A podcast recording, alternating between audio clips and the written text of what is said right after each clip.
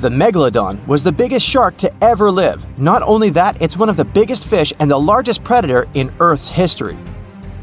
Over three times longer than the biggest great white shark on record, the females have also been found to be twice the size of the males.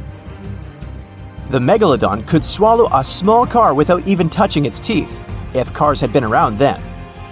In fact, the Meg was so big and powerful that it had no natural predators, it was the uncrowned king of the seas, swimming freely from ocean to ocean.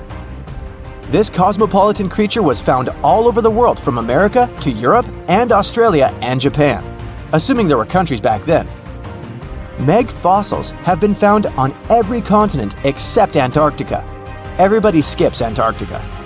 Science tells us that the megalodon went extinct over 3.6 million years ago, but could they still be alive at the deepest depths of the ocean? The fearsome name, Megalodon, comes from two Greek words, megas, meaning big, and odont, meaning tooth. Combined, they mean big tooth, and it certainly lived up to its name. Just one of its chompers is the same size as a human head. It had 276 humongous teeth in total, across five terrifying rows. In all of history, only a couple of saber-toothed cats and the T Rex had consistently bigger teeth. Now that's a showdown I'd like to watch. The megalodon vanished millions of years ago, leaving only huge teeth to be found by modern archaeologists. Only around 80% of the ocean has been explored, so who knows what's lurking at the bottom? If you did manage to make it down, it's unlikely that you'll run into Meg, though. The sharks, like us, preferred warm coastal waters. Deep ocean living would be too cold for the beasts, and food would be scarce. Their entire bodies would also have to evolve to avoid being squished by the enormous water pressure down there. It's unlikely that they're still around, but not impossible. Now, about the appearance of the megalodon. Scientists believe it didn't look like a great white shark. The megalodon belongs to a different fish family and most likely looked like a giant sand tiger shark. Flattened snout, small eyes, its dorsal fin moved backward, the sand shark has two dorsal fins about the same size. The coloration is light brown with a white belly. It may have had brown red spots like a sand shark all over its body. We used to think of the megalodon as something scary from the first finds of its fossils. That was back in the Renaissance era. People found some teeth in the rocks. At first, these teeth were thought to be the tongues of dragons or snakes. And here is the first drawing of what the owner of these teeth supposedly looked like a massive snout with a scary nose and a bunch of razor sharp teeth. The megalodon is usually described as a sort of giant great white shark, but this is just a common myth. In fact, the ancestors of today's great white existed at the same time as the meg. But they weren't the best buddies and were even in competition with each other. The great white shark was a better hunter, using its smaller size and agility to snap up Meg's prey quickly. They were also known to eat meg pups, who were only half their size. This didn't help the whole extinction thing. We also have evidence that megalodons were brutal hunters, kings of the food chain. The first combat tool in their arsenal was the battering ram. The megalodon would take its prey by surprise. It had only one chance to hit it. If it missed, it would take too long for a second round. The maneuverability of the megalodon was comparable to a large truck. While a great white was no match for an adult meg in a head to head fight, they sure weren't scared of stealing their food. This only left the bigger fish and whales for the meg. But its food supplies began to run out as the whales swam to the cooler new seas. The whales adapted to prefer the colder temperatures, leaving our friend the meg behind. The megalodons either starved or were frozen into extinction by the Ice Age. Rather than a great white, the megalodon is more like a modern bull shark. It had a short snout, a flat lower jaw, and huge pectoral fins to support its massive weight and size. As scary as they are, these sharks were actually caring family guys. Several megalodon nursery areas have been discovered in Florida, Maryland, and Panama. They gave birth to their young in shallow water environments. We know this from discovering loads of tiny megalodon teeth found in these areas. I wonder if they had nannies too. But how come there are so many megalodon teeth out there for us to analyze? Due to their messy, aggressive eating habits, sharks regularly lose their teeth. They lose a set of teeth every one to two weeks. That's 40,000 teeth in a lifetime. They must rake in a fortune from the tooth fairy. Because of this, their teeth were continually raining down to the ocean floor. Luckily for us, they're also the hardest part of the shark skeleton, which is why so many teeth have survived and become fossilized. It's fair to say the first discoveries of the Meg's teeth confused people. Early discoverers thought that the Meg's teeth were petrified tongues of ancient serpent creatures. They even used to call them tongue stones.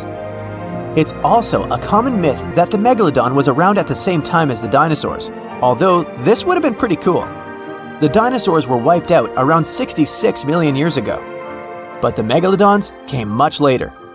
The oldest Meg fossil is only around 23 million years old, but it's tricky to pinpoint the exact date. After all, calendars weren't invented yet. They became extinct way before humans even evolved. The earliest Homo sapiens, which is a fancy name for the first humans, emerged about 2.5 million years ago. But what if the megalodon shark didn't go extinct? Whale populations have dropped drastically since these guys were last around, so there'd be way fewer whales for them to chomp down on. Whales have also gotten a lot smarter and learned new defensive moves, making them way harder to take down. It's estimated that they ate around 12 tons of food each day. The Kraken is a colossal squid, a legendary sea monster, the biggest hunk of calamari you ever saw. And if this monster had existed, the world would have changed beyond recognition.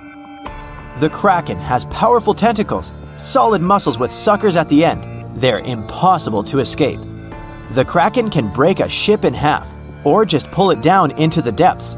But the worst thing about the Kraken is its size. According to old sailors' stories, its size is almost 10 soccer fields. Hey, maybe the Kraken could play soccer. The Kraken legends said the monster was so giant that sailors mistook it for a small island. In past centuries, it would have been impossible to defeat such a beast. If the Kraken existed in reality, it might have had offspring. Yeah. In all the world's oceans, there would be giant monsters that could sink any ship. It's unlikely that the Kraken would have competitors in its habitat, so its population would grow strongly.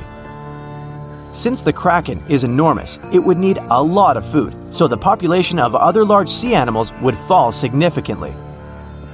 Blue whales, great white sharks, other giant squids, all the big sea creatures would be endangered. The kraken belongs to the cephalopod genus. This species includes squid and octopus, some of the most intelligent creatures on the planet. The kraken is a skilled hunter and will never fight in the open. Colossal squids live in deep waters and they have the largest eyes among all animals. The squid's eye is the size of a dinner plate. Thanks to this, they can see their prey from far away. Similarly, a kraken would spot the ship much sooner than sonar could pick up the kraken. It would always have the drop on you. Well, that's not good. In 1857, a squid beak was discovered on the coast of Denmark. Other huge squid remains were found in the Bahamas, and then scientists were convinced that gigantic squids existed. While colossal squid have been officially discovered since then, it's been more than 100 years and we still don't know what the max size they can grow to. The fact is, colossal squids are one of the most elusive creatures on Earth. They live in the depths of the ocean where it's challenging for scientists to reach. Any dive to a greater depth requires powerful, bulky equipment. Underwater bathyscaphs and cameras make a lot of noise and light, which squids notice from afar. They flee before we can see them. It's difficult to say if these huge squids were the size of a small island, but the truth is, we've only studied about 5% of the ocean. It may be that in its depths, monsters much more terrible than the kraken swim.